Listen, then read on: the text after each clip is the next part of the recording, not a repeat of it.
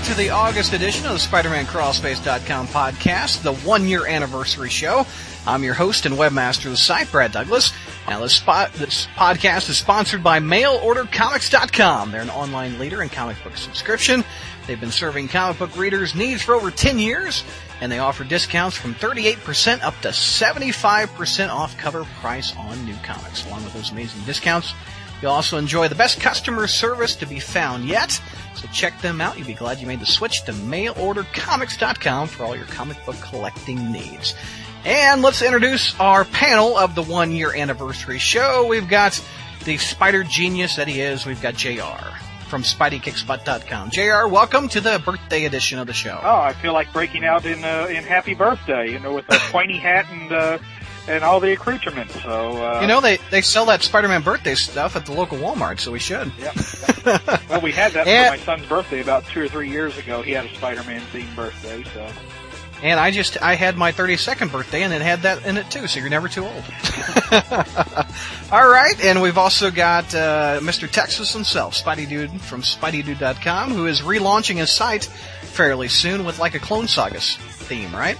Uh, yeah, uh, Clone Saga theme. It looks like we're going to yeah. have uh, trying to get some other stuff on board, some some collaborators on on board to help kind of help enhance the viewing purposes. And um, I won't say who yet because I don't want to say something and then it'd be completely off base because I've done that before with Spidey.com and it's never and it's not materialized. Yeah. So I don't want to jinx it by saying when we get on, but it's going to be very exciting if we can get this these certain people on. So uh, we'll shoot for December. Uh, to give me enough okay. time to kind of get everything. Shoot for December.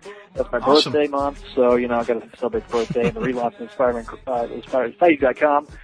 Uh, you know, I could, I should have said, "Hey y'all," because you know you just did say Mr. Texas, but I, I avoid doing that. So anyway, it's great. To, it's great to be back. And the interview interview with Greg was fantastic. So I'm glad that, and I'm yeah. also glad that we're one year later.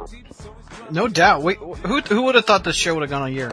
But let's let introduce our last panelist. We've got a very happy man because Morbius was just released in a comic book not too long ago. So of course we got Morbius from uh, WebComicsNation.com Internal Affairs. He's the writer of that webcomic. Morb, it's good to have you back. Thank you very much. And for everybody keeping track at home with their shot glasses, we're up to two mentions of the Clone Saga so far.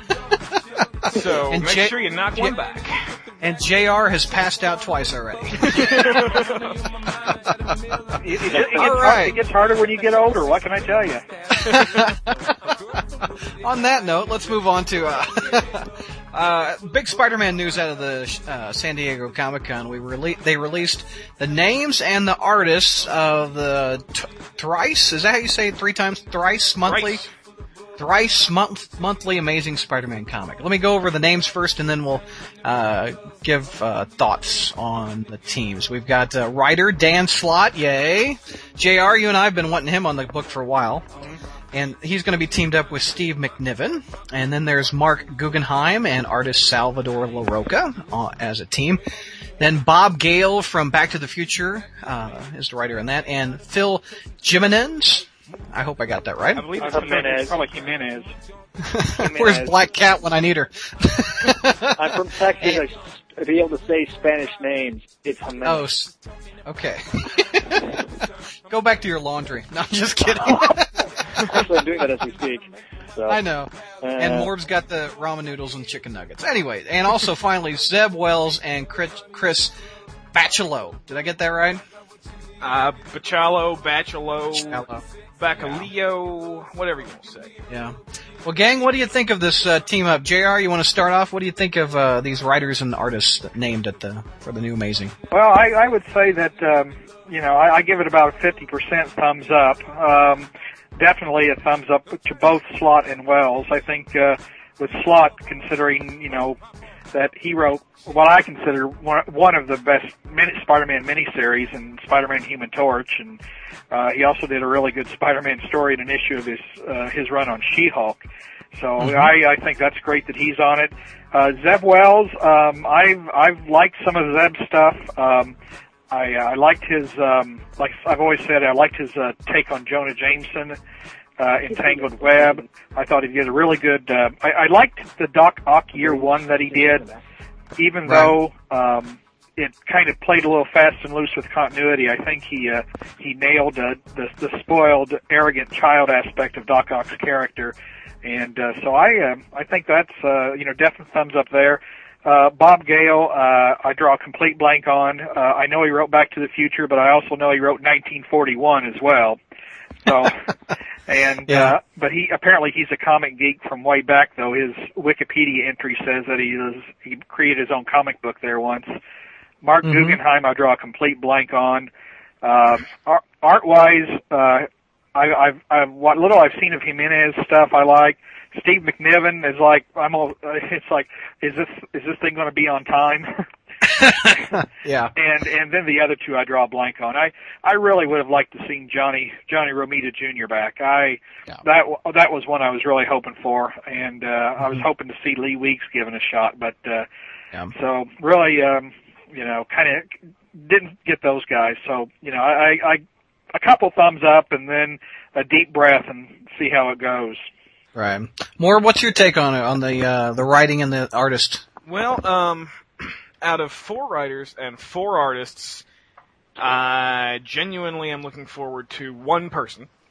Uh, mm-hmm. Uh, that would be Salvador Larroca, uh, the artist. Mm-hmm. Uh, I've really loved his stuff for a long time. His X Men run a little while ago uh, on just regular X Men with Peter Milligan, which was not a very celebrated run, but I enjoyed it. He did some great art on that, and he just seems over the past couple of years like he's been reinventing, reinventing, and reinventing. And the stuff he's doing on Uncanny X-Men right now is just spectacular. Man, I wish I hadn't said that in that word. Um, but the rest of them, we've got Dan Slott.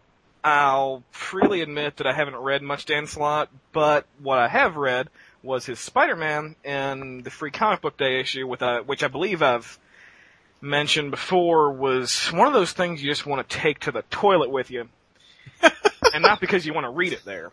Wow. Um, oh, jeez. Man. so I'm, I'm, a little leery about that. Uh, I think we're getting too predictable, me and you more, because we disagree on every show. um, but you know, it, there's a lot of Dan Slott out there that I haven't read. It's just that's the Spider-Man that he's done that I've read, and man, I hated yeah. it. But I'll give him a chance. Um, yeah. Then we've got Bob Gale, totally untested mm-hmm. property for me because let's face it, Back to the Future was a long freaking time ago. Um, oh man, it doesn't seem like that long ago. Have you? Now we were talking before. Two years. That's longer than I've been alive. Wow. uh, Jr. I feel old. How about you? Well, considering that I saw Back to the Future when it was first run in the theaters. So yeah, did I. Yeah. I'm, so did I. I was ten, but I saw it. Oh. now, Jr. Have you seen Back to the Future? Because before the show we were talking that you haven't seen the Goonies. No, I, I saw all three Back to the Future films. Okay, good. Yeah, gotcha. Um, Go ahead, Morgan. Uh, Zeb Wells.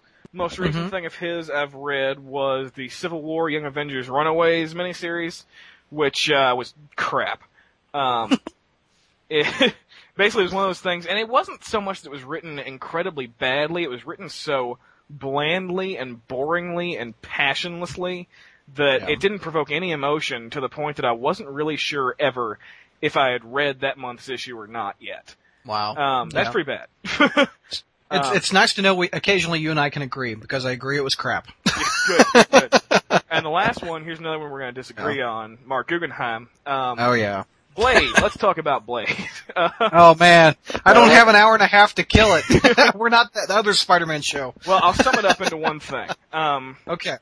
I don't think he's a bad writer. So he's actually one. I'm more excited about. Well, not excited is the wrong word. I'm more optimistic about his writing than probably any of the other three um, even though I do hate the Blade book, he's not a bad writer. It's just that with Blade, he so blatantly throws aside continuity and does whatever he wants with it, like he's either never read it or truly does not care. And I'm pretty sure they're not going to let him do that with Spider-Man, so I feel kind of safe. Right. Um, so Mark Guggenheim, I think, could actually work out pretty well because he also wrote the Squadron Supreme Hyperion versus Nighthawk miniseries, which oh. I thought was going to be just some random superhero beatdown, which doesn't do it for me at all, but it was actually a really touching, emotional, great story. It's one of the best miniseries I've read in a long time. So he has the ability. So I'm, I'm looking forward to that. On the art side, Phil Jimenez, does a good job. I don't like his Todd McFarlane Spider-Man eyes; they're just gi freaking gantic. Um, but I can deal with it. He's mostly a great artist. Um, Chris Bachalo, I think, is one of the top five worst artists working in the business right now. Um, Wow. At least of the popular ones. Obviously, there's a lot of bad people out there, but of the popular artists, he's in the top five worst. Um, Hmm. he's everything's boxy. It's all got these tiny little faces. Everything he draws that's supposed to be metal looks like rock, and that just annoys the heck out of me. Um, so I don't like, and it's all very, very, very busy to the point where you often have to turn back a page to make sure you know the progression of what's going on. Oh, Poor Spidey dude's having a tough time with it. He's only got a couple more. I've got one more. I've already talked about Okay. uh, Larroca, so the last one is McNiven, and I don't like him. Um, really? I don't hate him, but I Wow. think part of the reason, one of the things that got me not liking him even more is that people started kissing his ass so much when he did Civil War. Everybody was like, you know, this is a terrible wait, but God, that's some beautiful art. It wasn't. Um, he put Man. He's got most of it's fine, but he's got a real problem with faces, in my opinion. He puts too many lines on them, and the fa- a lot of facial expressions I see from his characters just look off. So I think he's I think he's a decent artist, especially when Spider-Man's in the mask. He'll be great, but he's got some work to do. Okay. All right. This is like point counterpoint. Spidey dude, what's your take on on the uh, the writers and the artist announced? well, I, I like Slott. I like Slott. I like. uh I'm a Back to Back to the Future is my all- one of my all-time top three favorite movies. So I'm really excited about Bob Gale. Uh, Zeb Wells, two words, beach party. Not a fan. Oh, it just com- as I as I found the message board, it completely deteriorated deteriorated the Sandman character to the point where I wanted to shoot myself in the face after buying this garbage book. That and the artwork did not help it at all. Uh, I, I agree it was a fun little book, but it just for the character of Sandman to be so decimated and pissed upon, uh, even more so than what uh, John Mackey, as I'm now going to refer to the relaunch as John Mackey, uh, run did to the Sandman character. Uh, it just to me it was awful. Yeah. But uh, his little uh, the rules of the game, I think, was the, the uh, four part miniseries did before Sam Kieth completely made it made a Peter Parker Spider Man utter crap to end its run. Uh, that little, that little, it was a lot of fun. It was kind of quirky and goofy, and I kind of, I had a couple of laugh out loud moments with that one. Can write pretty decently, uh, and then the other guy, the one that Morbius hates, I cannot ever pronounce his name. Guggenheim. Guggenheim. I, I know nothing about. I never read anything by him, so uh, I know he killed uh, the Flash off. and That's all I know, and that Hmm. Morbius hates him. So, um, Don't misquote me. Pretty. I had I had I had PowerPoint. you had the pow- you had the point, yeah, and, and uh, you kind of gave me a little bit of optimism with with him saying that he can write crap, but he can also write pretty decent stuff. So, if he can write what he how he did, I guess with the Squadron Supreme book, if he brings that over to the table and amazing, I'll be fine. But as far as it stands right now, I'm really only excited about Slott. Yeah. Uh, let me give my two cents on it. Uh, Slott, as we said earlier, JR and I've been, uh, hoping this guy gets the Spider-Man book and we got our wish. So, I, I, again, the Spider-Man Human Torch, uh, miniseries is a classic stuff. And if he keeps that style, if he, uh, uh, appreciates the older stories and he works them into with the new spin, etc., I think Slott's gonna be crazy, crazy good. Is that even a word? Crazy good? I don't know. It's more of a phrase because it's too. Yeah, there you go. And McNi- McNiven, I loved his stuff on Civil War, but his if I hope he can reach a deadline because if if Amazing Spider-Man comes out once every four months, and and it's it it may look pretty, but if it doesn't deliver, what's the point?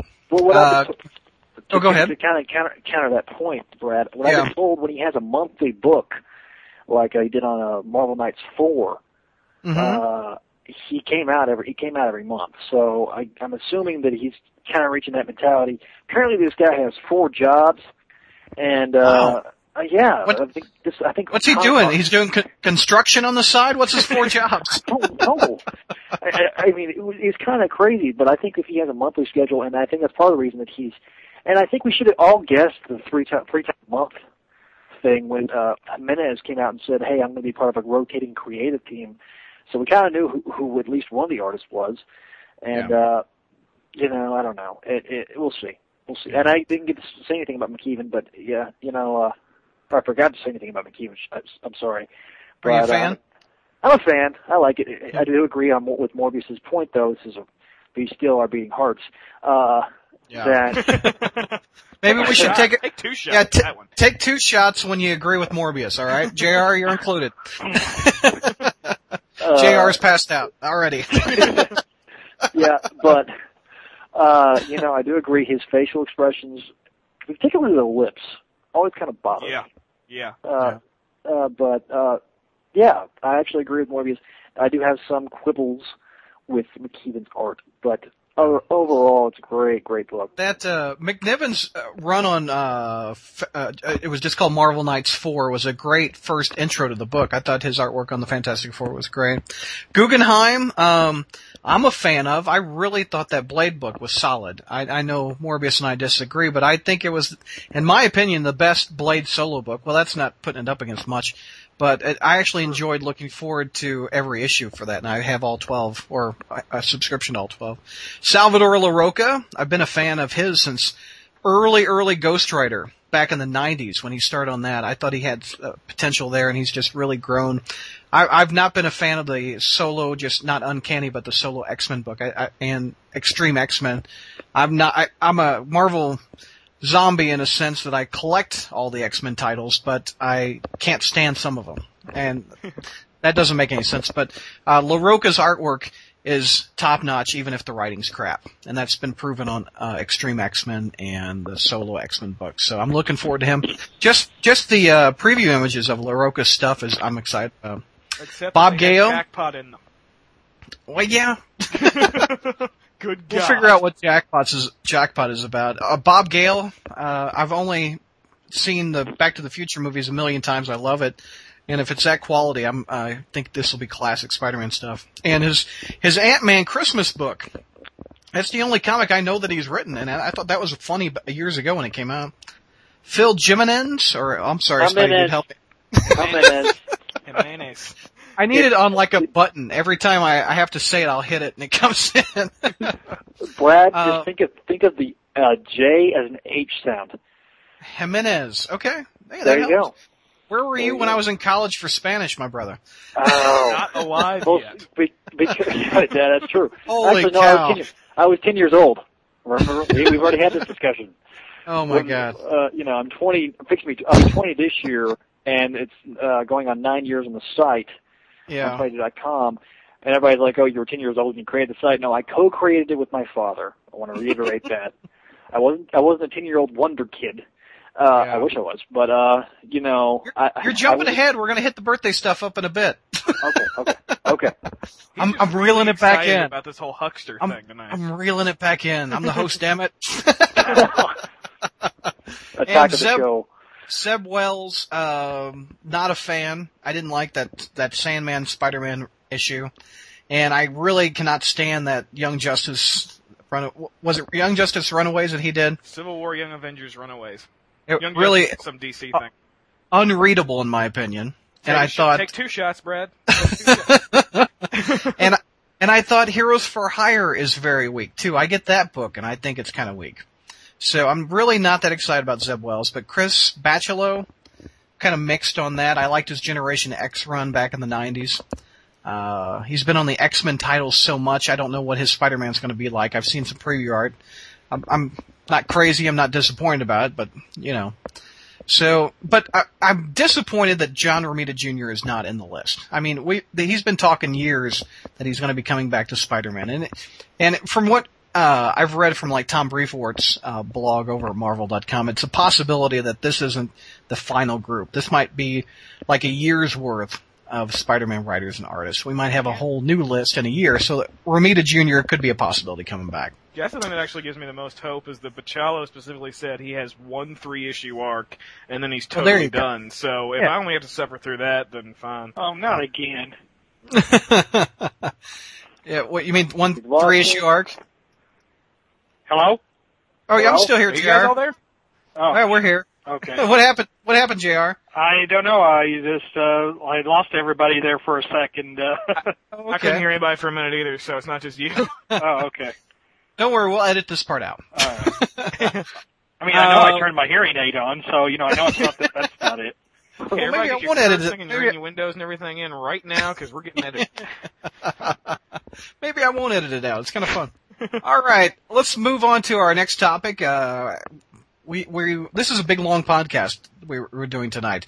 We just got done interviewing uh, Greg Weisman, uh, the new producer of the Spider-Man, the spectacular Spider-Man animated series, and he uh, gave a lot of details about uh, the new show. I'm look, I'm pretty excited about. it. I think I agree. Spider-Man hasn't really done been done in a Batman animated series style where he, they were really kind of true to the origin of the character. What do you guys think about this? Spidey Dude, are you excited about this cartoon?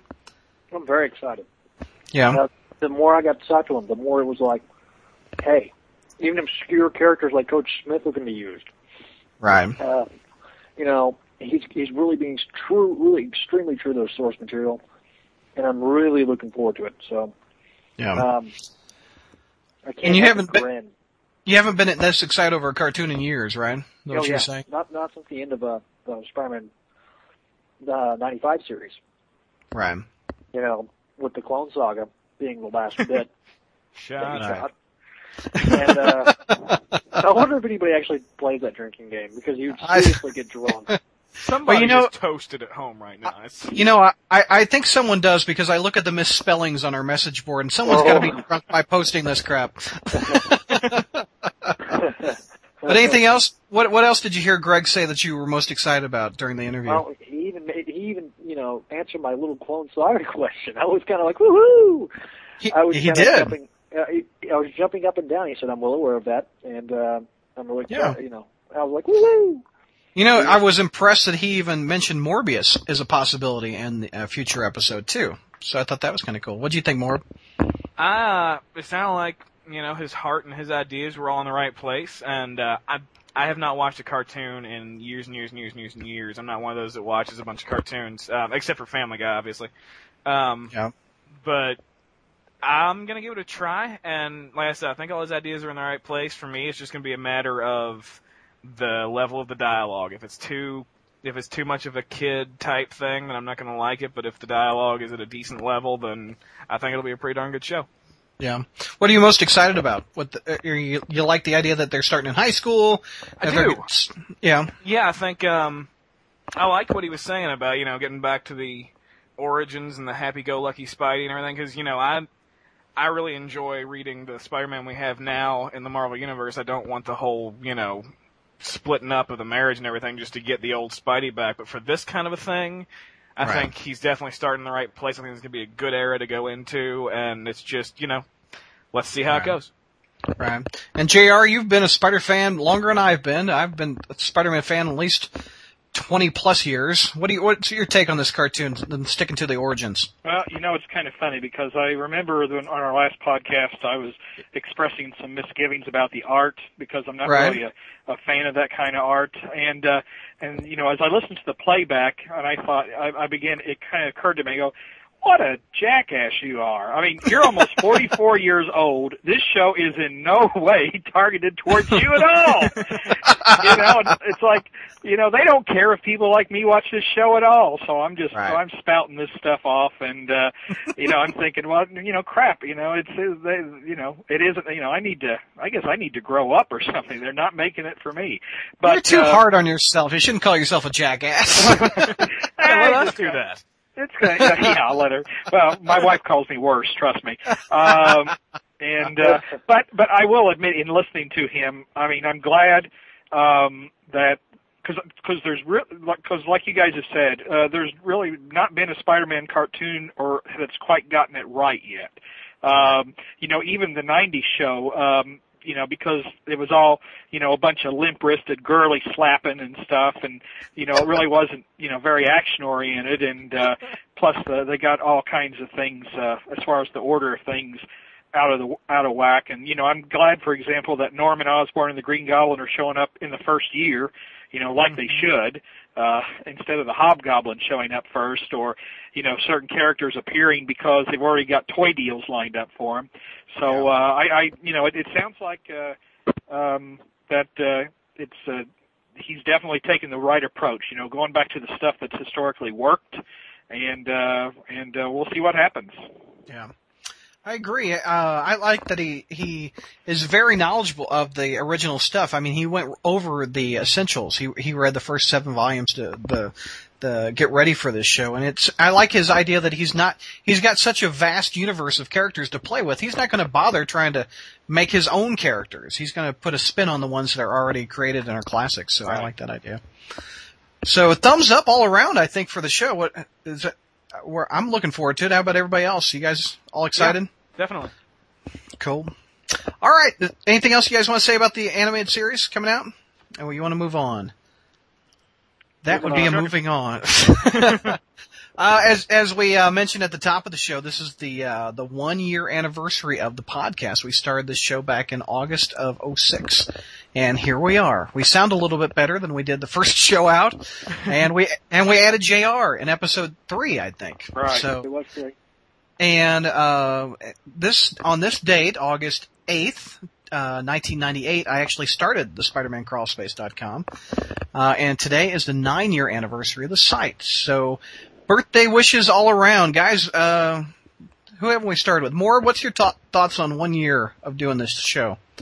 Um, my thoughts is just tremendous fun. Um, yeah, I'm glad. I'm so thankful now that back when we had all those spammers on the board and everything, that I'm kind of thankful for the spammers because I was just you know a reviewer and I had gotten to know you, so I um, asked if I could, hey, you know, help you out being being a moderator, and bumped me up to administrator, and that now I'm on a podcast because of it. I've just I've had a blast, and there have been more than any of you other guys. There have been shows that I haven't been able to do schedule wise, but it's right. always so much fun to come back here and do this again. Yeah, and it's just happenstance. You know, I us four guys click together. I think very well. We've got, as you notice, we don't always agree with each other, and I think that makes good good dialogue. So I've had a blast with this show too. I I just. uh uh, give a shout out to a podcast that I really enjoy. It's called Word Balloon. Uh, by John Siuntres. And I just saw him do a show and I'm like, you know, I, I know a bit about comics and I've got a great wealth of people on the board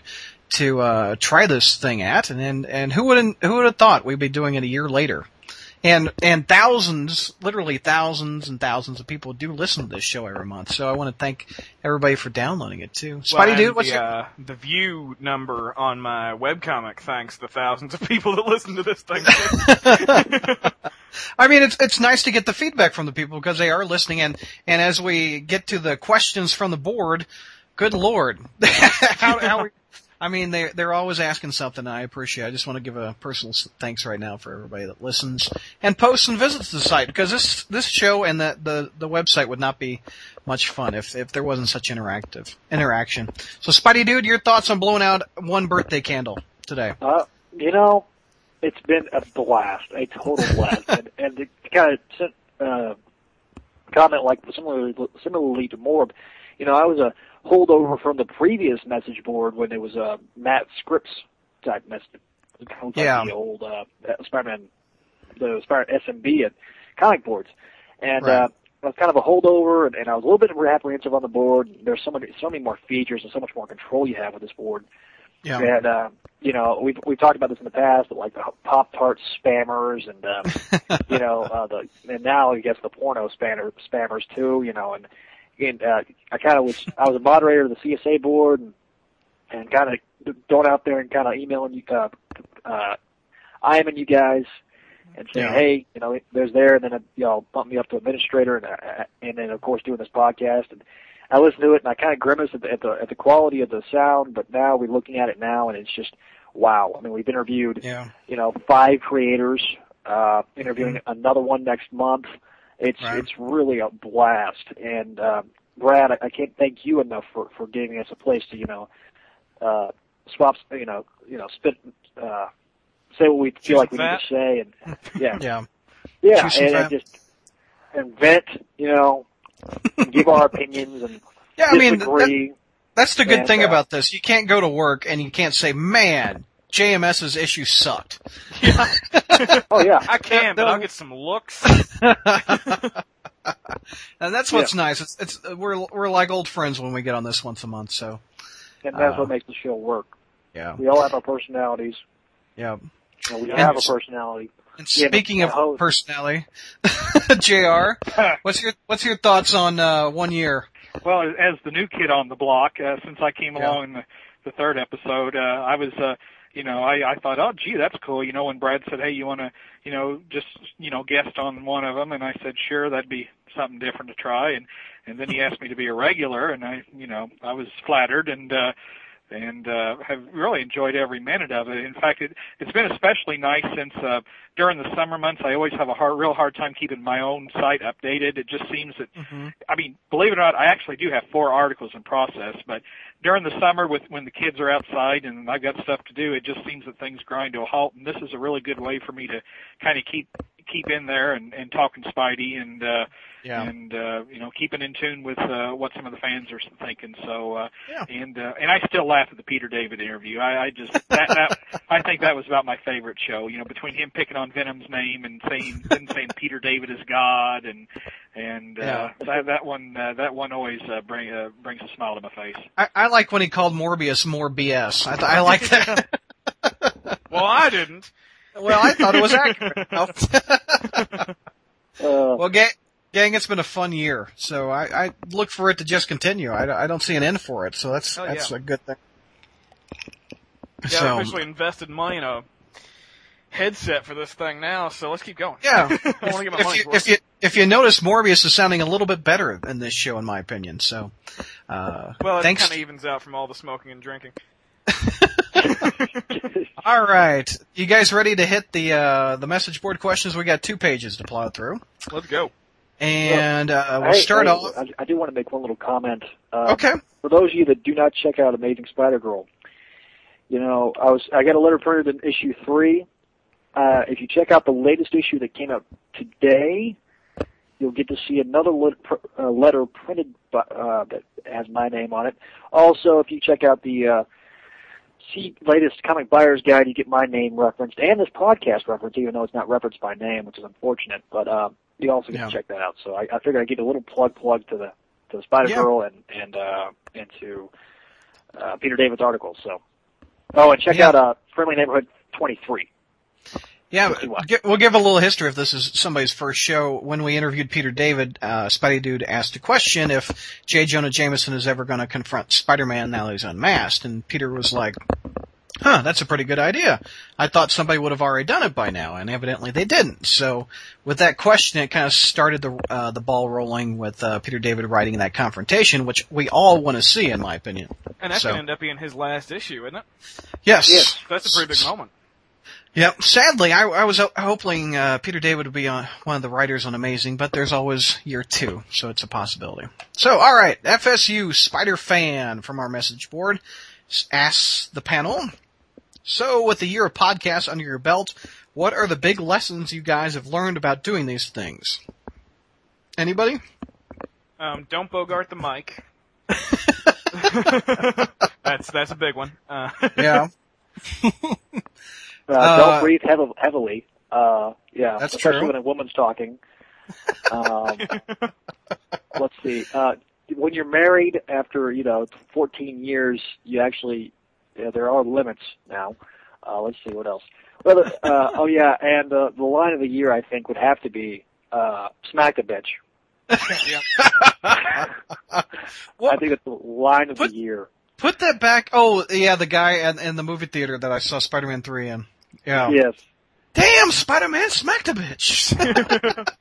Also, Jer- the mental image of uh, a guy that was incredibly overweight that decided to wear a Spider-Man suit was probably really awful. And I'm Oh, sorry man. for anybody that vomited because of that while they're listening to the podcast, but I'm sorry. I just had to say it.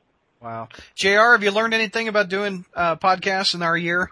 yeah I've learned I can't stand the sound of my own voice uh, and You I know nobody else can either. Ha ha ha. But uh, I just uh, I um, after uh, one particular show where I think it was the one where I was we were talking about ultimate whether it was all ages and I remember playing that back and I heard all the you knows and uhs and ever since then I've learned you know go through some of the st- go through some of the questions and write out some of your answers first and try not to do everything off the cuff Yeah. you'll sound a lot more intelligent so that was that was something I've definitely learned But Well, I do I- love that you started that comment after saying cut out all the uhs and you knows with a you know. That was that was very good. Uh, Yeah, what Uh, can I say? It's my Southern Indiana dialect. Uh, you can take the Um, boy out of the Hoosier land, but not the Hoosier out of the boy. So I've you learned. I've learned We're more about a procedure for that actually. Yeah, no doubt. If I've learned anything, it's about how to mix audio. I didn't know how to mix audio. I'm a broadcasting guy. I knew how to mix video, but I didn't know how to mix audio in a computer. So I've slowly learned how to do that and mix the the audio levels and the voice levels for uh, all you guys. So that's a a new challenge that I did. Uh, FSU also asks, are there any changes or new ideas for future podcasts? Uh, next month, we, well, I'll reiterate this at the end of the show, we're going to have John Romita Jr. on, which is a big thrill for me because he's in my top three of all-time spa- favorite Spider-Man artists. So I'm really looking forward to that. Changes, I don't really think we're doing any different changes. I mean, every month is a different kind of style because we always have different topics to talk about with Spider-Man. So I think that actually works. So I don't see any changes with that. Yeah, there's nothing I want to change. Yeah, and he also says, uh, thanks for all the intelligent Spidey discussion and all the laughs. You can't beat the amount of entertainment for the low, low cost of zero. so, there well, you I go. see where he says he, he he likes to laugh. So he must be listening to another podcast for the intelligent Spidey discussion. Uh, Yeah, no doubt. uh, Uh, Crazy Chris with the crazy looking avatar says, wow, it's been a year already. You guys are seriously great entertainment and I hope there are many more years of this in store. Here's my question. Is there any, is there a Spider-Man story about which you felt one way, either loved it or hated it immediately after reading it, but came to appreciate it more after coming back to it sometime later with a new set of eyes? His example is that of Paul Jenkins' Green Goblin story, A Death in the Family. He thought it was mediocre and anticlimactic. Wow, that, I'm amazed I said that right. The first time he read it, but years later, he went through it again after reading a particular insightful review on some old guy's website. I guess that was JR's. And I saw a few things in that that I didn't believe, though the art still did look like butt poop. As opposed to the other kind? Can you guys relate any similar experiences? Uh, JR, you want to hit that one? Uh, since I'm the old guy he's talking about, you know, I bet I'm probably as old. I bet I bet his dad's not much older, if any older than me. Does he? Does he make you know cracks about his old man's age? I wonder. Well, he No, I must be young if he's saying the word butt poop. but, but his, his ageism uh, aside, um, that's a really good question. And I, I thought about this, and I couldn't come up with a, s- a certain story. I mean, it's it's kind of like when I go through like my top ten list and my worst list. I mean, the the the, the same ones always stand out.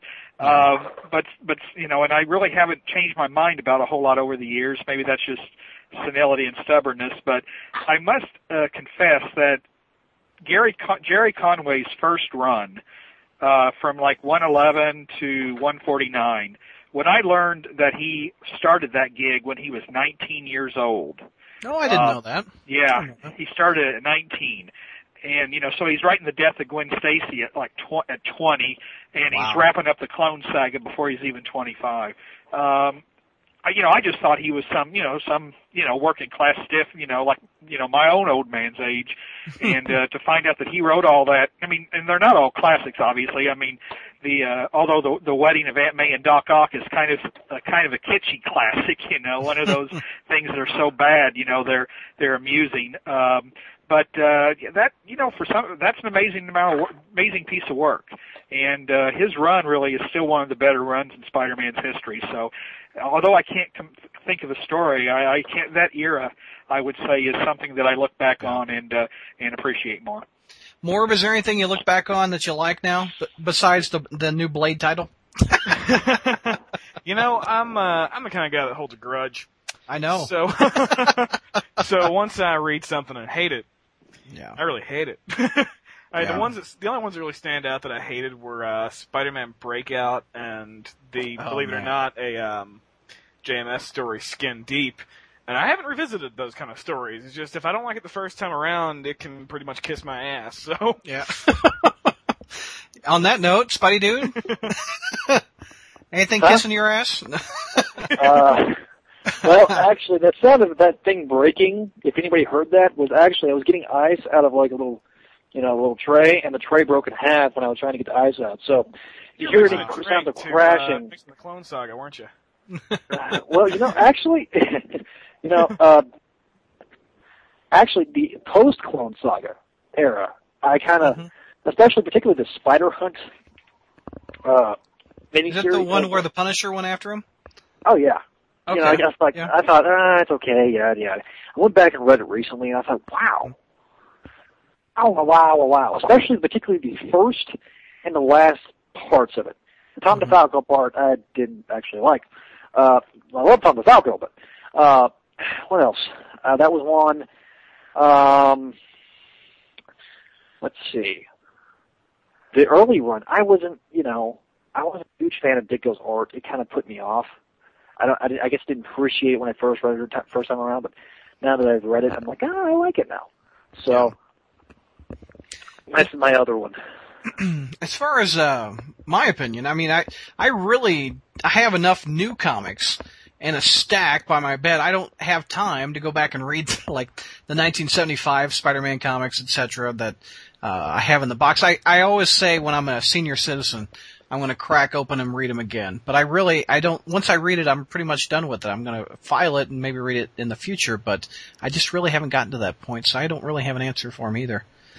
So, okay, uh, we're moving on to the next topic from our. Yeah, that was a very good question, Crazy Chris. Uh, F and Spider-Man, our friend from Colorado, he says, now that Spider-Man's identity is public, thanks to Tony Stark, if you ever see that clown in public, I'm gonna bust his teeth in. Anyway, he says, why is it necessary that Peter still wear a mask if his identity is known? He's speaking from a Marvel Universe perspective, not a marketing book sales point of view. So, JR, why does he wear a mask? because criminals are a cowardly and superstitious lot. and after he made that observation when the spider crawled through the window, he realized that he was going to call himself Spider-Man. Um, but um, you know, that's uh, that that is a good question. But uh, you know, it's it's it's the image. I mean, even if his identity is known, uh, you know, if Peter Parker is swinging at somebody, you know, it's not like, oh God, you know, here comes Peter Parker again. I mean, but if Spider-Man is, oh God, Spider-Man's going to come and kick my ass. So even, uh, you know, even though he's been outed, um, you know, wearing the costume still, you know, that's still the image. You know, it's still a, an, um, you know, it, it's still a, um, a formidable person, I guess, uh, Right. that's coming at you, and, and not just an ordinary guy. So, Um, I, you know, I think it's very, which is why I actually like the black costume and wish they hadn't discarded it because to me that's an ideal one, you know, to come at somebody if, you know, in the middle of the night and they turn, you know, all of a sudden, boom, here comes this guy in a scary looking costume instead of that clown outfit that he currently wears. But, um, anyway, Yeah. but, but, that, but that's it. I mean, there's still good reasons for him to wear the mask. Right. And it's not complete without the mask, in my opinion. No. So it, it just kind of completes the outfit.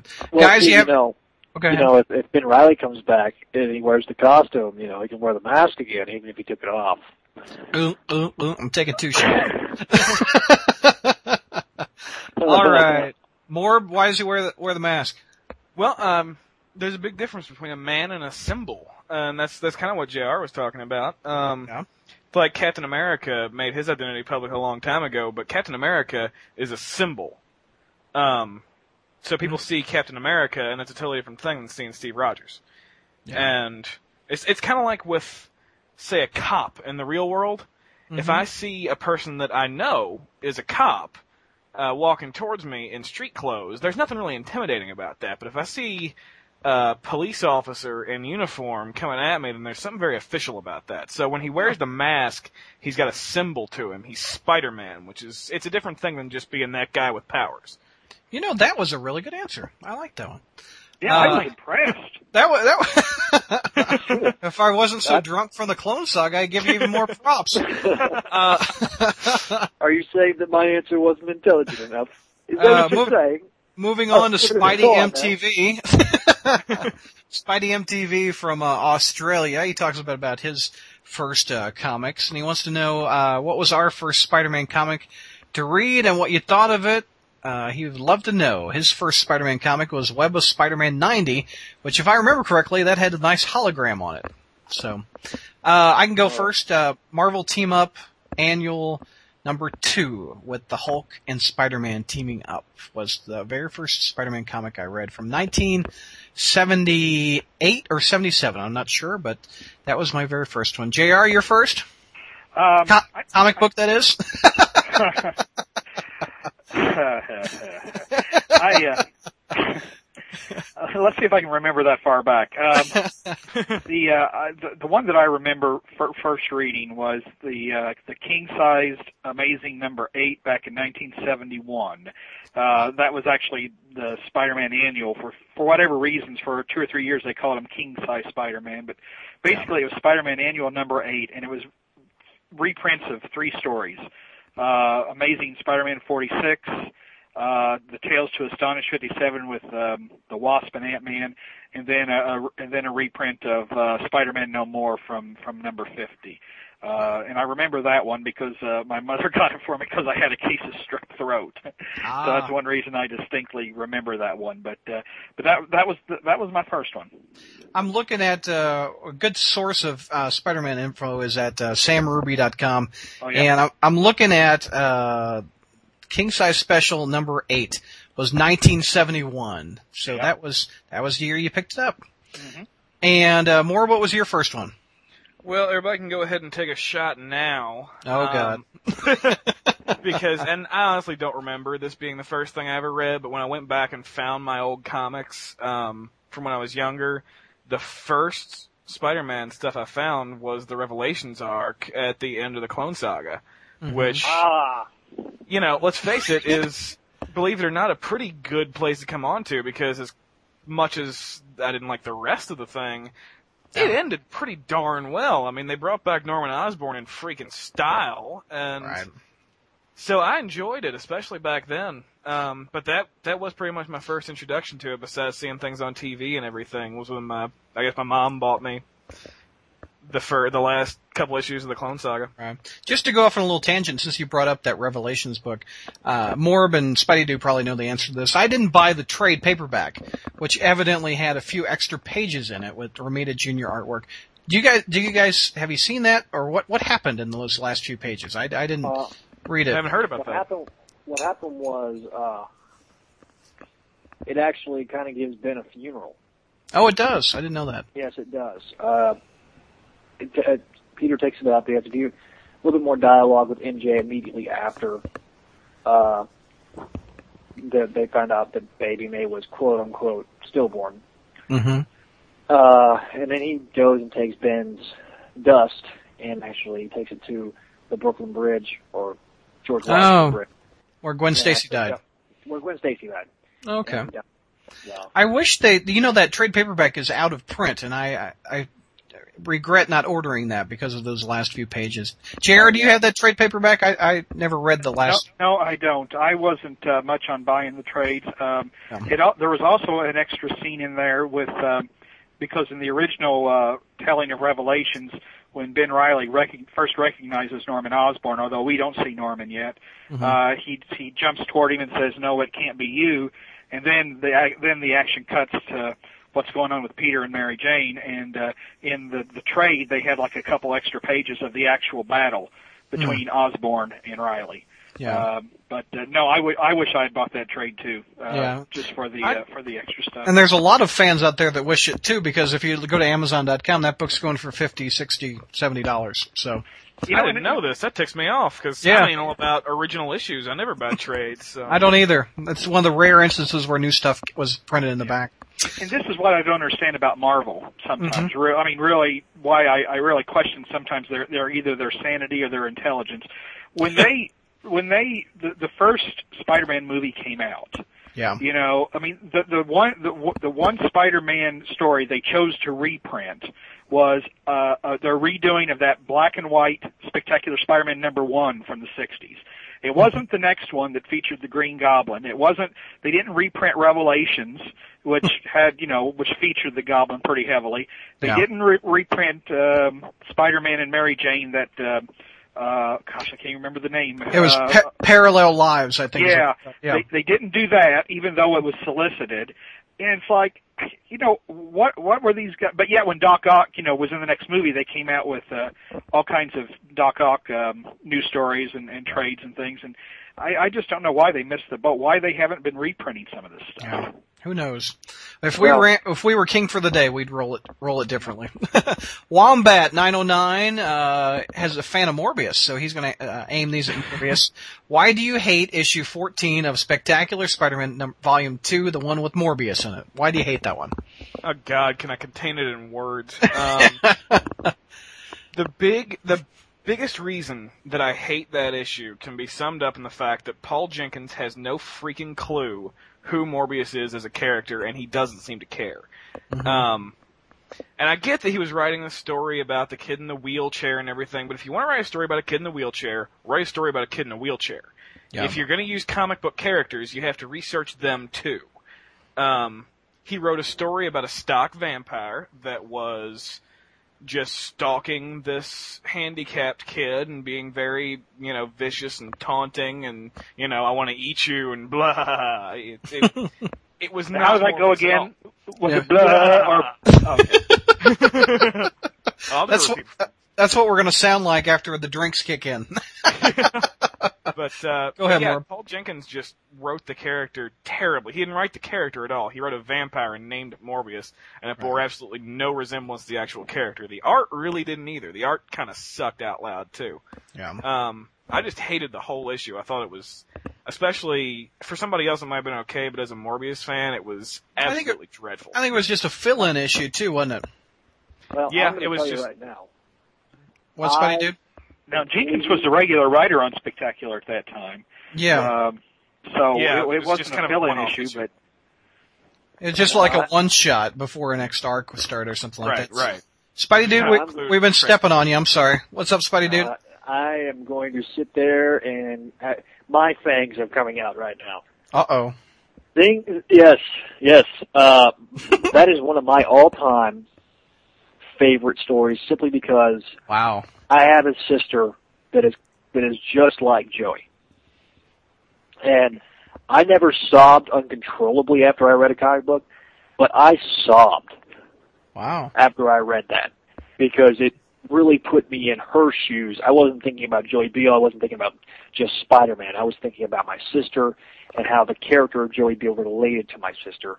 And it was an amazingly uh, accurate depiction of how my family and my struggles with, with what's gone on with my sister, who happens to be my twin, by the way, uh, have, you know, it's illustrated beautifully I think. And, and and Paul, I, wrote to Paul on the S, on the Spider-Man message board, and it practically made his day when he when he when he read what I thought about the book on my story and my struggles.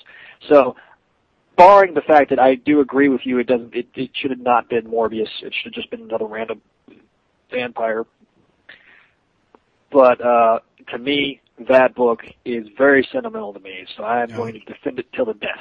See, this is why I like the show. You- We've got a lot of conflicting views, and everybody's got a good opinion. So, and and and I want to uh, not to jump in and interrupt, but I rem- Yeah. I wanted to follow up because I remember when that story came out, and uh, it, there was controversy about it because you had people, and I'm, I'm remembering one poster, particularly on the Spider-Man message board, but there were several people who were who were damning Jenkins, uh, you know, uh, saying he was insensitive uh, because Spider-Man, you know, uh, set this kid up, you know, as bait for Morbius, and and I mean they were very very vicious, and Mhm. and your comment sounds very much like uh, I think Don McPherson, another uh, who's a, a comic book reviewer or whatever. I guess he has a sister uh, with CP, and he said it was very touching and much like what you said. But but I remember that issue being somewhat controversial because there were people out there that were saying it was an insensitive portrayal, and I'm thinking, you know, what are you people smoking? well, well, it's like it's like it, it, pretty much I'm the one that started the whole thread,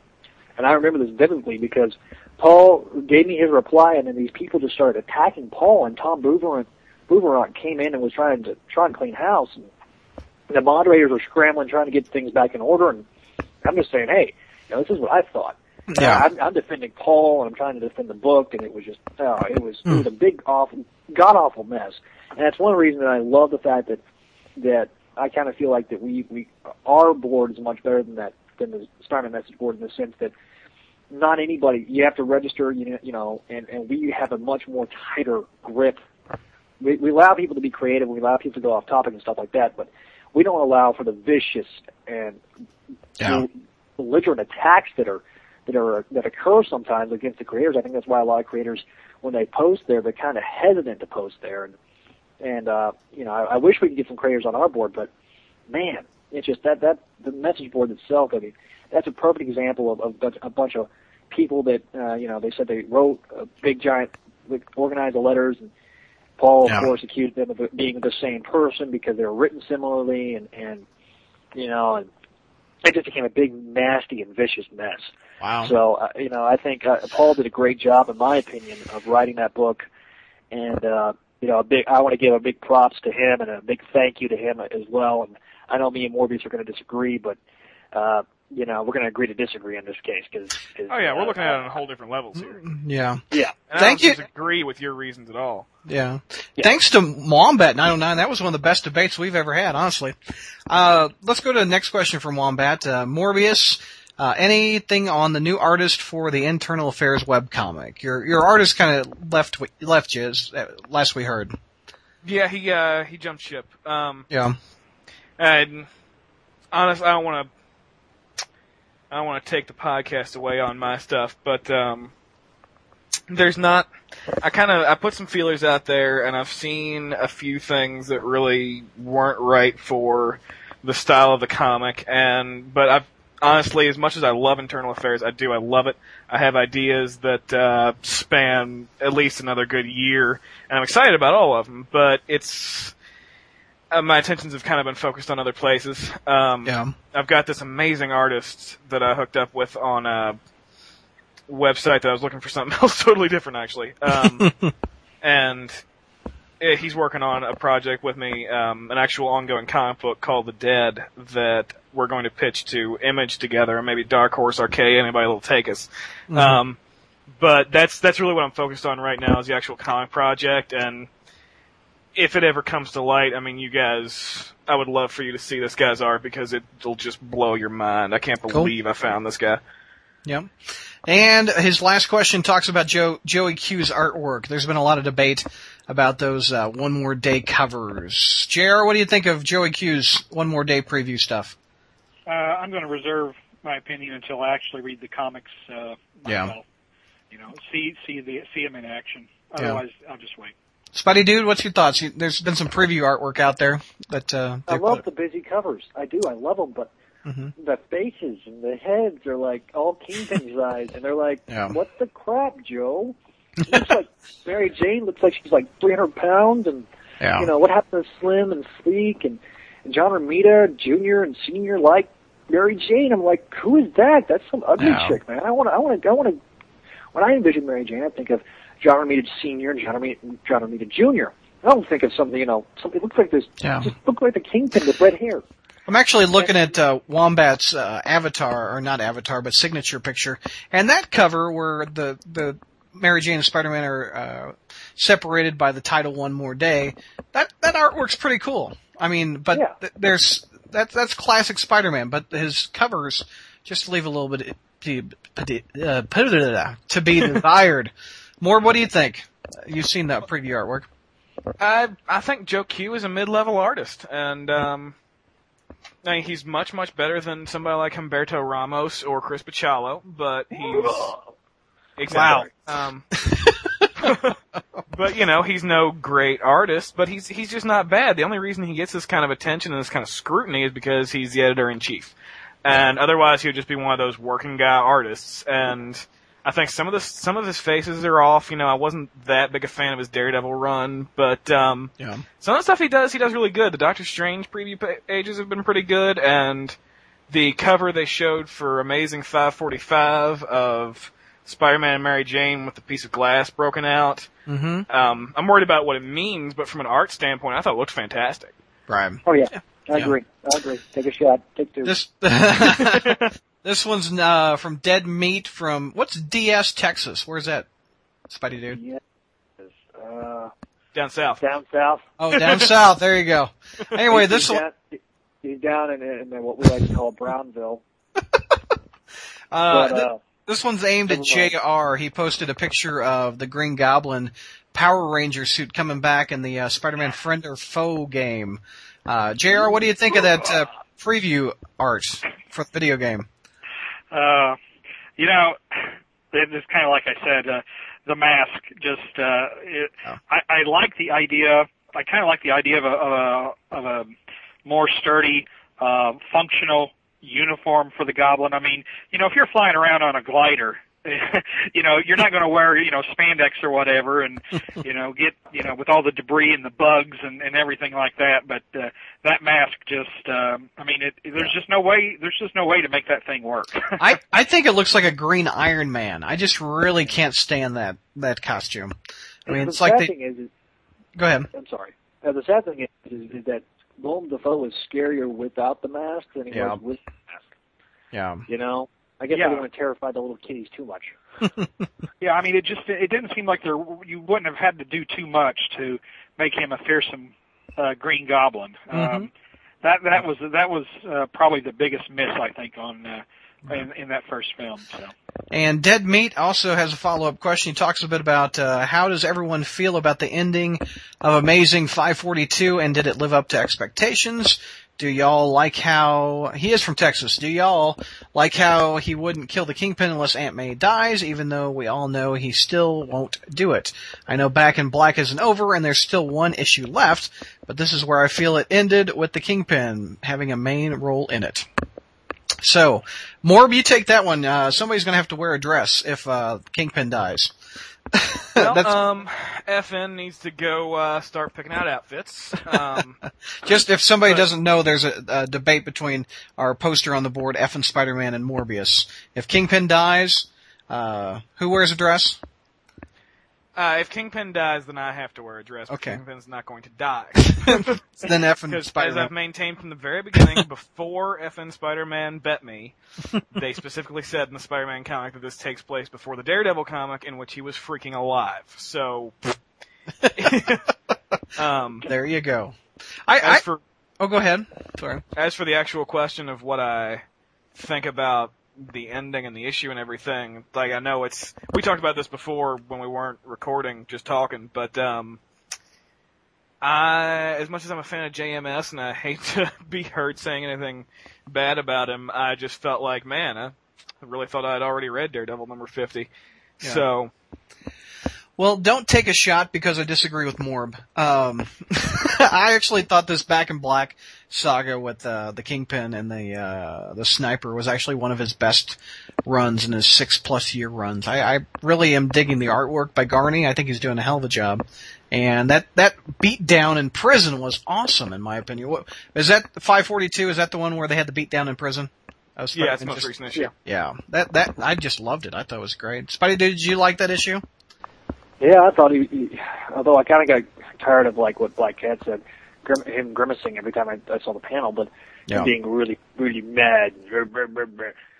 You know, but uh I love the beatdown. I was like, I was kind of cheering. I was Yeah. cheering him on, man. It was like one of those moments where you know what, you actually are cheering this guy on. You're like, Mm-hmm. yes, kick his sorry butt. Yeah, no doubt. He shot your aunt, you bastard. You know.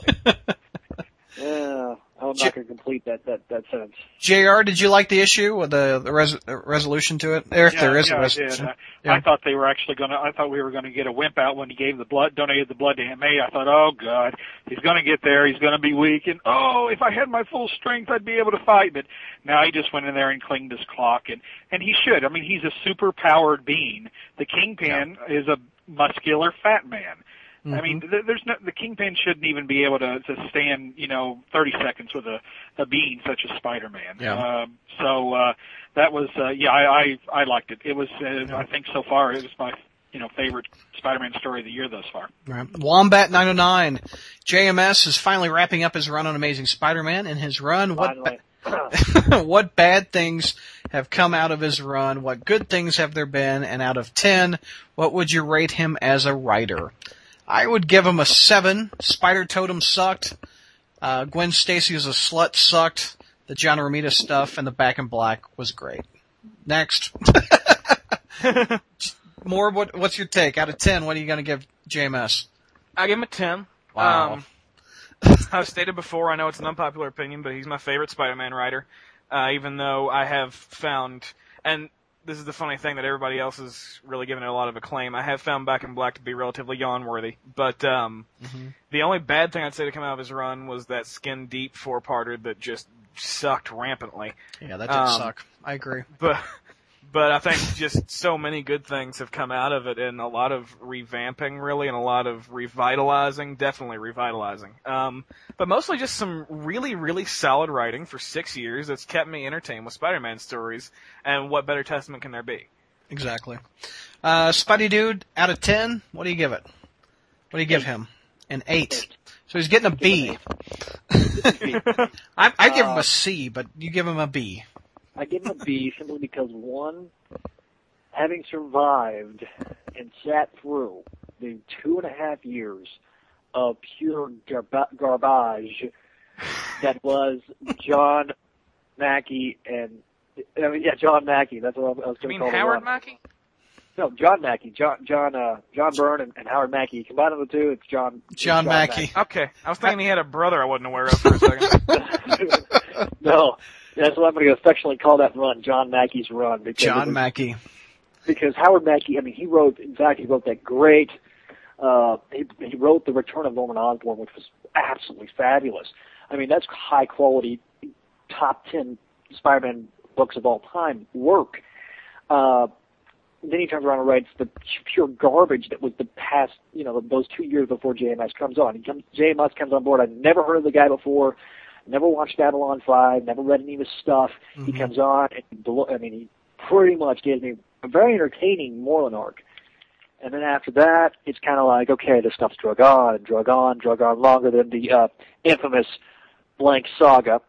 Can't take a shot there. I didn't say the, I didn't say the C word. Indulge. half a shot. We'll say half a shot. But Yeah. I mean, it, I mean, the, the book. Other than that, he, he pretty much saved the Spider-Man titles. Uh, in fact, uh, the guy that was writing the Life of Reilly was fixing to gear up to write the the what was going to be called tentatively called the Death of Spider-Man, because really and, and truly and honestly, from the very end of DeFalco, uh, the Mathis and the Zongo's run to the to the end of the uh, to uh, JMS's run was just pure garbage, and it was utter crap, and nothing was entertaining, and I just was thoroughly. Right. I felt like I was going through the motions at that point, and I come in and uh, actually pretty decent writer, an intelligent writer, somebody that kind of is trying to understand Spider-Man, even though I never thought he really got Peter Parker. But towards the end, I think he, I think especially with this Back in Black arc, I think he's kind of gotten the angry, you know, hey, don't mess with my family part of Peter Parker. And, you know, he's gotten better and better over the past couple of years, particularly the new Avengers story arc and, and, uh, uh, the first two issues of Sins, Sins Past, the last four were awful, but the Yeah. first two were just completely and genuinely great. I can read those two issues all day. The rat last four, uh, kind of like the four issues of Sins Remembered, which were utter crap. but, uh, True. uh, Take two shots. two, two, two shots. And, uh, but, uh, you know, I give, I give, I give, uh, An 8. JMS a B. So eight. we've uh, got an 8, we've got a 10, we've got a 7. JR, what do you give him? Uh, you know, I'd, I'd have to vacillate between a six and a seven. Um, Yeah. J- JMS's run is one of the is one I actually looked forward to, and one I thought had tremendous potential, but it just never quite got there for some reason or another. It, it seemed like he would come up with an intriguing idea, and then and then not be able to successfully conclude it. Um, I thought the first, you know, four parts of Sin Past, Sins Past were actually very good, very compelling, and then it just completely fell off the cliff the last two parts. I, his new Avengers story, I was liking that one. That was my favorite Spidey in the new Avengers story. It was great for five parts, and then the sixth part turns into um, uh, a, a, an overlong promo for the other, and we know how that turned out. Yeah. um, the um, and the spider totem stuff. I mean, I, you know, I I didn't like the whole spider totem thing. I think it was an intriguing idea, the idea of introducing the the spider mythologies. You know, mm-hmm. because you know I hadn't heard of some of these, and I thought that was a fairly interesting concept, but the execution just wasn't there. I mean, it, it was uh, you know everybody you know Ezekiel all he did was talk in riddles, and, and it got very you know it got very tiring after a mm-hmm. while. And um, but you know I think the Aunt May knows uh, that Peter Spider-Man was good. Bringing back Mary Jane was good. Um, you know, I think, uh, you know, I, I think he, I think it had the makings of a truly great run, but it just didn't seem to get there. Yeah, I think the Aunt May will be his lasting impression on the book. I think that is a classic change that I think I I, I enjoyed it as a longtime Spider-Man fan, and Jr. It sounds like you did too. Uh, I think his his early stuff was great. I, once we started going off the Spider Totem, it just lost me personally. Uh, let's plow, keep plowing through it. Uh, Wombat also asks, is there any chance of a new banner with F and Spider-Man or Morbius in a dress? I guarantee, not me. guarantee you I'll put a banner up there of those guys in a dress if it happens. uh, speaking of a guy who likes to wear a dress, uh, Sam Kirby, uh, he says, sorry guys, I forgot all about the podcast last month, but what to ask? Hmm. Well, he, having seen the leaked Spider cartoon trailer online, I'm excited about the cartoon. Uh, we kind of already talked about what we thought of it. Uh, so, uh, Sam, listen earlier in the show, we've kind of tackled that. Uh, Scarlet Spider, do you like, you guys like the fact that Brand New Day will be a year and a half long? I don't know where Sp- Scarlet Spider's getting that. Does it, has anybody heard about that, it being a year and a half long? Well, let me tell you what they actually said. Um, Okay. He's pulling that from the creators, um, saying that they have about a year and a half's worth of stories plotted. This is the new creators. There's Yeah. nothing about a story being a year and a half long. They just have a year and a half's worth of plot worked out. So it's, Ah. it's not really that. Gotcha. Okay, B Dog, no relation. Uh, he says, what do you think will happen in one more day? Do you think Spider-Man's life will revert back to normal in Brand New Day and make him forget about everything that has happened? What do you think Scarlet uh, of the Scarlet Spiders and the in- Initiative, Avengers Initiative? Hope you answer my questions. As Spidey Dude belches, Scarlet Spiders and the Initiative, what do you think of that? Oh, don't even get me started on this. Uh, I think Morbius had to completely edit one of my posts because I was so angry. Uh, I- Did yeah, he, did he really? I missed that. I sure Yeah. did. I have never seen a profane rant like that on this board. I was so angry. I was like, you I think it completely. Part of me says it completely pisses on the character. It, it, I couldn't understand. I, I despised the costume to begin with. First of all, hmm you know, I thought it was awful. I thought, okay, uh, let's go Spidey plus Iron Man equals Spider Iron Man. you know, Gotta admit though, it is Scarlet. Yeah. it is Scarlet, but that's the only. That's the. Oh, it just aggravates the hell out of me. I was like, you know, the whole point of the Scarlet Spider costume was one, it was thrown together, Yeah. and it wasn't actually supposed to last. It was supposed to be like something that was thrown together on a whim, and this is completely manu. It's like a manufactured version of it, and it's like, why? Please, it just makes me want to. I, I sob at night knowing that, Yeah. that, that, that that's the official name of of, of uh, these guys in the initiative. I, I, I do not. I, I like the fact that they're trying to take make a homage to the character, hmm but it's the only thing. The name is the only thing that's the same. And to hit his other part of the saying. of the uh, the question, what do you think is going to happen with one more day? Who knows? I mean, Yeah. good God. I've Yeah. read a lot of solicitations and I have never seen more vague solicitations in my life. Yeah. I mean, the obvious choice is he's going to revert 10 years and he's not going to be married. I mean, that's the assumption. Uh, I I'll mean, kill. yeah, you know what? I'll kill. Outright. JR, is that the impression you're getting from it? They're going to revert him back a few years? Yeah, it reminds me of, uh, I guess, something they really considered around the time of the reboot, where some mystical figure was going to de-age him, and uh, Mhm. he'd slowly lose his memories of you know the last several years, and Yeah. and of course, uh, and then everything would be like it never happened. It, this sounds like it, but but Marvel has been uh, known for uh, massive misdirection before, so. Yeah. Again, I'll just wait until I have a chance to read it. Yeah, I, I agree. We really don't. We don't have a clue. I mean, we can we can uh, pick on the vagueness of it, but we really don't have a clue what it's about. So Marvel's doing a good uh, job of confusing us, I guess, if that's what they're Well, trying the to thing do. is, is it, this is the thing that frustrates me so much Yeah. is that Straczynski went through all this to this build up to get Mary Jane and Peter back together and write this organ uh, this marriage as a very organic, living, breathing being. It's almost like a fourth character. hmm And now they're just going to rip it out and, and, and take away 20 years this this year Mm-hmm. of books. I mean, it's been 20 years. Long. He's been married longer than he hasn't been married Yeah. and to say, oh, we should go back to this, we should go back to that. It, it just please, we have Ultimate Spider-Man for that. I've made that point before. Yeah. Is that if you want a young Peter Parker, read Ultimate Spider-Man. If you want a, a, little bit older, a little bit wiser, a little bit better Peter Parker that, that learned from ex- his experiences, read Amazing Spider-Man and the other core titles. Yeah. But please, don't make it to where I don't have a choice anymore. Yeah. You know, that, that, that's all about Yeah. choices, and they're taking away one of my choices by taking away the marriage. It better be a damn good story, and JMS better impress me, otherwise I'm going to be very, very upset. Scarlet Spider also asks about uh, the one more day. Do you think Mary Jane should be Jackpot? I No. For the love of God, no. And I love Dan, I like Dan Slott, but for the love of God, it, all in its holy, please don't let her be Jackpot. yeah. That may be the worst idea I've ever heard of for Spider-Man, and you know, I've heard of a few doozies. J- Jr. You like her having superpowers? No, no, that was the whole thing. I mean, he, Yeah.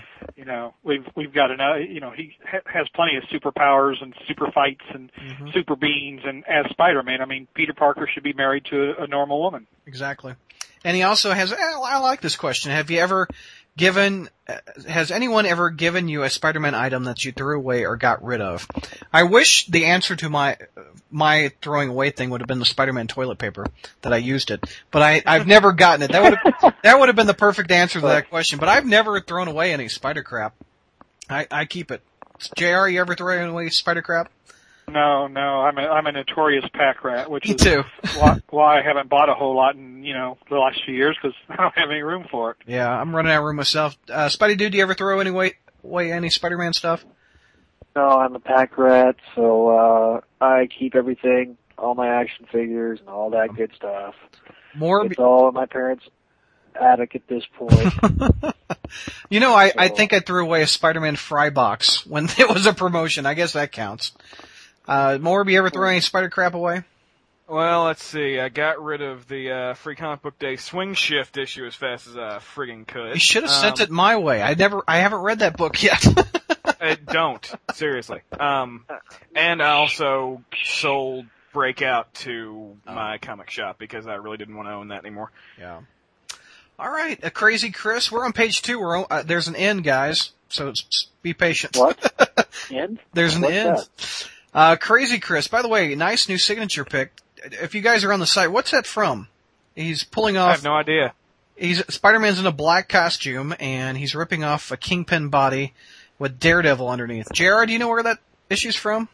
Uh, not specifically, but I Yeah. think it's around. Um, uh, it was around the time when um, the the Hobgoblin was still around. I think we're talking about like the 270s or 280s, and uh, they were trying. It was they were bringing the Kingpin back into the country to have him take over the New York mobs because the situation had gotten so out of control. They they brought him back, and and Daredevil was facilitating that, Oh, and that's when you know, Spider-Man discovered this, but it's it's in the 270, 280s of Amazing Spider-Man, I Well, think. Crazy Chris, if you're listening, post post uh, what issue you got that from. But anyway, he uh, directs this question to Jr. He says, "Jr. Are you a mole working for Marvel?" And it's more than a little fishy that on the June podcast you suggested that Dan Slott and Zeb Wells as writers you'd like to see on a Spider-Man title. So, Jr. Are you the mole?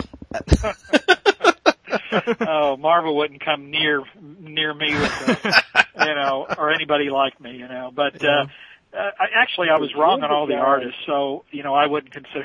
I don't, you know, and everybody. I mean, Dan Slott was the one to one odds if it was a horse race. So Yeah. as much as I'd like to claim a certain amount of omniscience, uh, no, afraid not. Yeah. Uh, let's see. Dead Meat. He says uh, he posted a picture of amazing. What number is that? Five forty-five. I'm thinking. Amazing five forty-five. It's uh, a picture of Peter hugging Mary Jane, and uh, someone shattered the glass, and someone's picking up a shred of gl- a shard of glass uh, with a red uh, glove, looking at Mary Jane and uh, Peter together. What's everybody's thoughts on that? Morb, what do you think of it? Um, well, I already said I think it's fantastic from an art standpoint. I also Yeah. love the fact that drawing um, Peter Parker and Mary Jane together and happy and in love like that probably caused Joe Quesada physical pain. um, I'm obviously I'm worried about what it means for the book, but I really have no idea who this person with a red glove is. Is anybody's guess? Yeah. I've heard it mentioned that I've heard a lot of people say, well, maybe it's Jackpot, but I looked at the Salvador Larroca page and she does not wear a red glove. Yeah. So, um, a Daredevil's about the only thing I can come up with, and I don't think his gloves are quite that short. Did Spider-Man, uh, you know, in the future, that storyline JMS did, where he's in the future wearing like a Spider-Man coat, did he have red gloves like that? Maybe it's in the future. He did. It's possible, but again, I think the gloves were longer. These are some Okay. remarkably short gloves here, but you know, don't quote me on that. My, It fir- my first thought was uh, Doctor Strange. Does Doctor Strange wear gloves? Because he's, you know, he's. Strange doesn't he have some kind of yellow gloves? Oh yeah, that's Oh, yeah. right. Uh, Jr., what do you think of this image? Who's that hand? Whose hand is I that? don't. I don't know. I don't know what's going to happen in one more day or brand new day, and I, I just I don't know. Come on, back in June, you Oh. do the writers. You know what just occurred to me? What's that? That couldn't that glove uh, belong to Madame Web? They've been using her a lot lately. Oh, that's a good idea. That looks like a man hand. Anyway, we're That's true. we're spending You know what? we're spending 20 makes minutes on a sense. glove. We're like OJ. Uh, well, I, actually, you know what? It actually kind of makes sense that it would be the future Spider-Man. He said it all gets bad. Love her, hold her every day you have you can have her, and then when it until it all got bad, and then you know he's a fugitive. He's probably still a fugitive from when he was unmasked. It's maybe all tying back together to that very end story arc. It might. Ah, ha, Might. ha, It might. So Possibly. kind of the pieces Yeah. the pieces are kind of falling together so that it may be Spider-Man the end. There you go. Who knows? And That's my theory. hey, you kind of stole my s- s- theory. Ah, we'll share that one. And our last question is from uh, Crazy Chris, and he I like this question. He says this uh, relates to the fact that this is the podcast's birthday episode, and I believe even Jr. can answer it. So, what's your favorite Spider-Man story of the ones that were published the year you were born?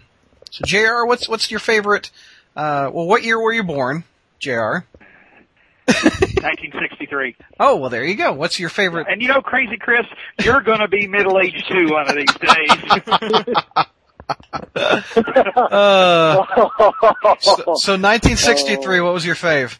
19, you know, I actually had to, to research that, and Yeah. uh, I was afraid I wouldn't find one because I've never been the biggest booster of the Lee Ditko days for for various reasons. But um, it, the the the winner clearly uh, stuck out. It was uh, amazing issues number 17 and 18. Mm-hmm. Uh, number 17 is where the uh, the Goblin he's he's performing at the Spider-Man fan club meeting, and the Goblin comes in and he gets news that May's had another heart attack and runs away, and and then uh, number 18 is the fallout from that decision, and he gives up being Spidey for the first time, and but it's just got a lot of little classic stuff, you know. I mean, it's got it's got uh, J. Jonah Jameson just absolutely reveling in Spider-Man's perceived cowardice, Yeah. and the lines are just hysterical, you know, like. uh you know, come, you know, anytime you dear employees have a problem, come to me, your kind-hearted publisher. And Yeah. and um, then there's, you know, Liz Allen suggesting that Betty Brant's gained too much weight, and and uh, there's a little Johnny Storm, you know, giving Peter Parker his autograph, and there's just a lot of little good things in there. Yeah. And uh, I think it's it's it's- it's just a fun story to read. All right, uh, Spidey dude, what year were you born, and uh, what's your favorite comic of that year? 1987, Okay. and uh, the I guess the most obvious one and my favorite out of them all is going to obviously be the marriage. Mm-hmm. Uh, Amazing Spider-Man Annual 21, which I've not been able to get a hold of physically, but thanks to my handy dandy DVD, Amazing Spider-Man: The Complete Collection, which I plugged a couple of months ago. I got to read the issue and I enjoyed it and it made me smile and that's why I'm so dick up angry about them trying to break up the marriage. Yeah. So yes, that's my favorite story lo- story book of 1987. There So, you go. More of what year and what's your favorite book from that year? I was born in 1986, um, and I actually also did some research because Lord knows I don't know what was published in 1986. but um, I looked at all the Spider-Man comics that were published in that year, and it turns out I did not miss a thing by being a newborn. Um, because I've not read one issue from that year, not one. And Wow. I read synopsises of all the uh, or synopses um, of all those issues, and nothing looked remotely remarkable. So uh, yeah, I, Nothing. favorite. Even a Morbius comic? How about in 1986? Was he? Or, no, the solo series was in the 90s. Yeah. right. Well, my uh, birthday year is 1975, and I want to give a thanks to SamRuby.com, Eric over there. I'm on his site right now, and I'm looking, and, and back in 75, Spider-Man was in two titles, uh, team, Marvel Team Up and Amazing. And, uh, it looks like around the time I was born, the Clone Saga was happening. Woohoo! Yes. so, uh, Amazing 148 to 150 is that first Clone Saga. So, you know what? I, I looked at all the 75 issues. I liked the first Clone Saga. I thought that was pretty good stuff, uh, by Gerry, Ah. Gerry Conway. I didn't say the later stuff was good, but I thought the 75 Ah. stuff was pretty good.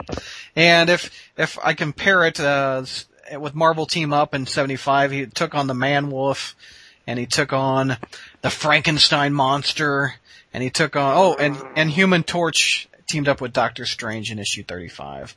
So, uh, there's not much to choose from, so I'm going with the Clone Saga. Alright, Ah, we have reached the end of the message board questions. Uh, gang, you want to do recommendations real quick, and then we'll call it a night, or a one year anniversary. Uh, Call it a morning for me. yeah, no, doubt. Yeah, really.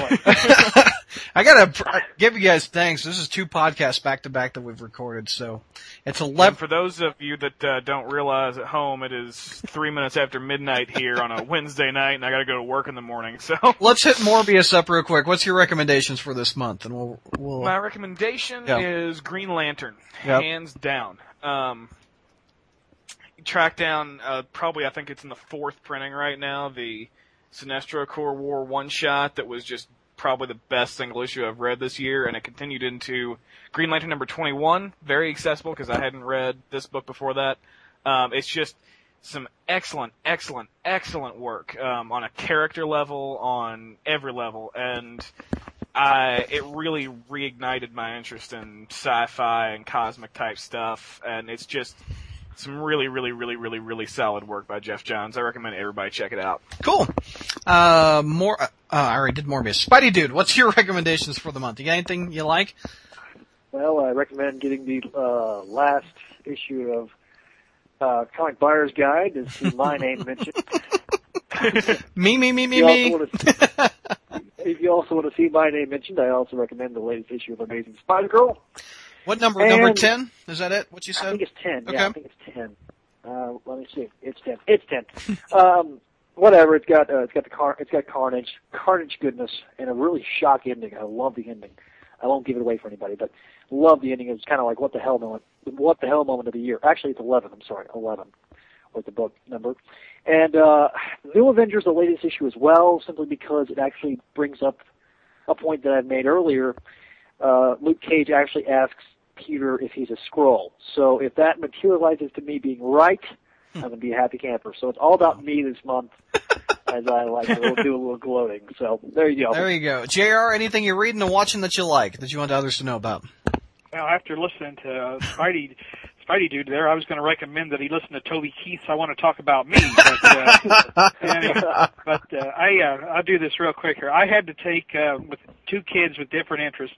I took my daughter to the Simpsons movie, Mm-hmm. and the next day I took my son to Underdog. Yeah. And I don't know if I recommend. I'm not necessarily making recommendations, but I have to say I liked Underdog better. Oh, really? and uh, the the Simpsons used to just absolutely crack me up, but they just they're it, the the edge is missing. Mm. I mean, it's just a lot of silliness. It was just a lot of silliness and it just seemed to miss that really really sharp satirical edge it used to have. Mm-hmm. And uh, Underdog, I mean, I, I went in there with no expectations. I mean, it was it's a G-rated Disney movie. It stars Jim Belushi, and it's about a 1960s cartoon character. Yeah. And uh, so I, I went in there with zero expectations and actually kind of came out liking it. So awesome. I don't know what that says about me or either of those films, but. Uh, yeah, what what what is that? What are you doing? I'm doing the old man, the oh. old geezer. hey, you come over here, you little boy. Jesus, Zach, between that and the belching noises and the puking, I feel like I'm on the Howard Stern show with wow. sound effects. Man, we're gonna take yeah, Spidey Dude out back and beat him. Sorry, Jr. Go ahead. it's Texas. It'll happen eventually. Yeah. So underdog Ouch. and not the Simpsons, right, Jr. Yeah, afraid so. Okay. I actually enjoyed enjoyed The Simpsons. I see. I've got a beagle, uh, Bogey the Beagle, and I'm gonna see Underdog uh, this weekend, so I'm looking forward to that. So I'm I'm glad I had a good recommendation.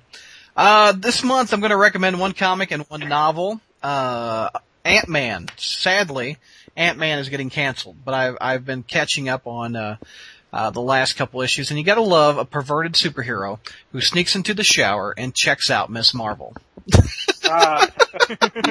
I mean, this guy. Every fanboy's fantasy. I mean, this this character has no morals, but Kirkman. That is what you use superpowers for to spy on women.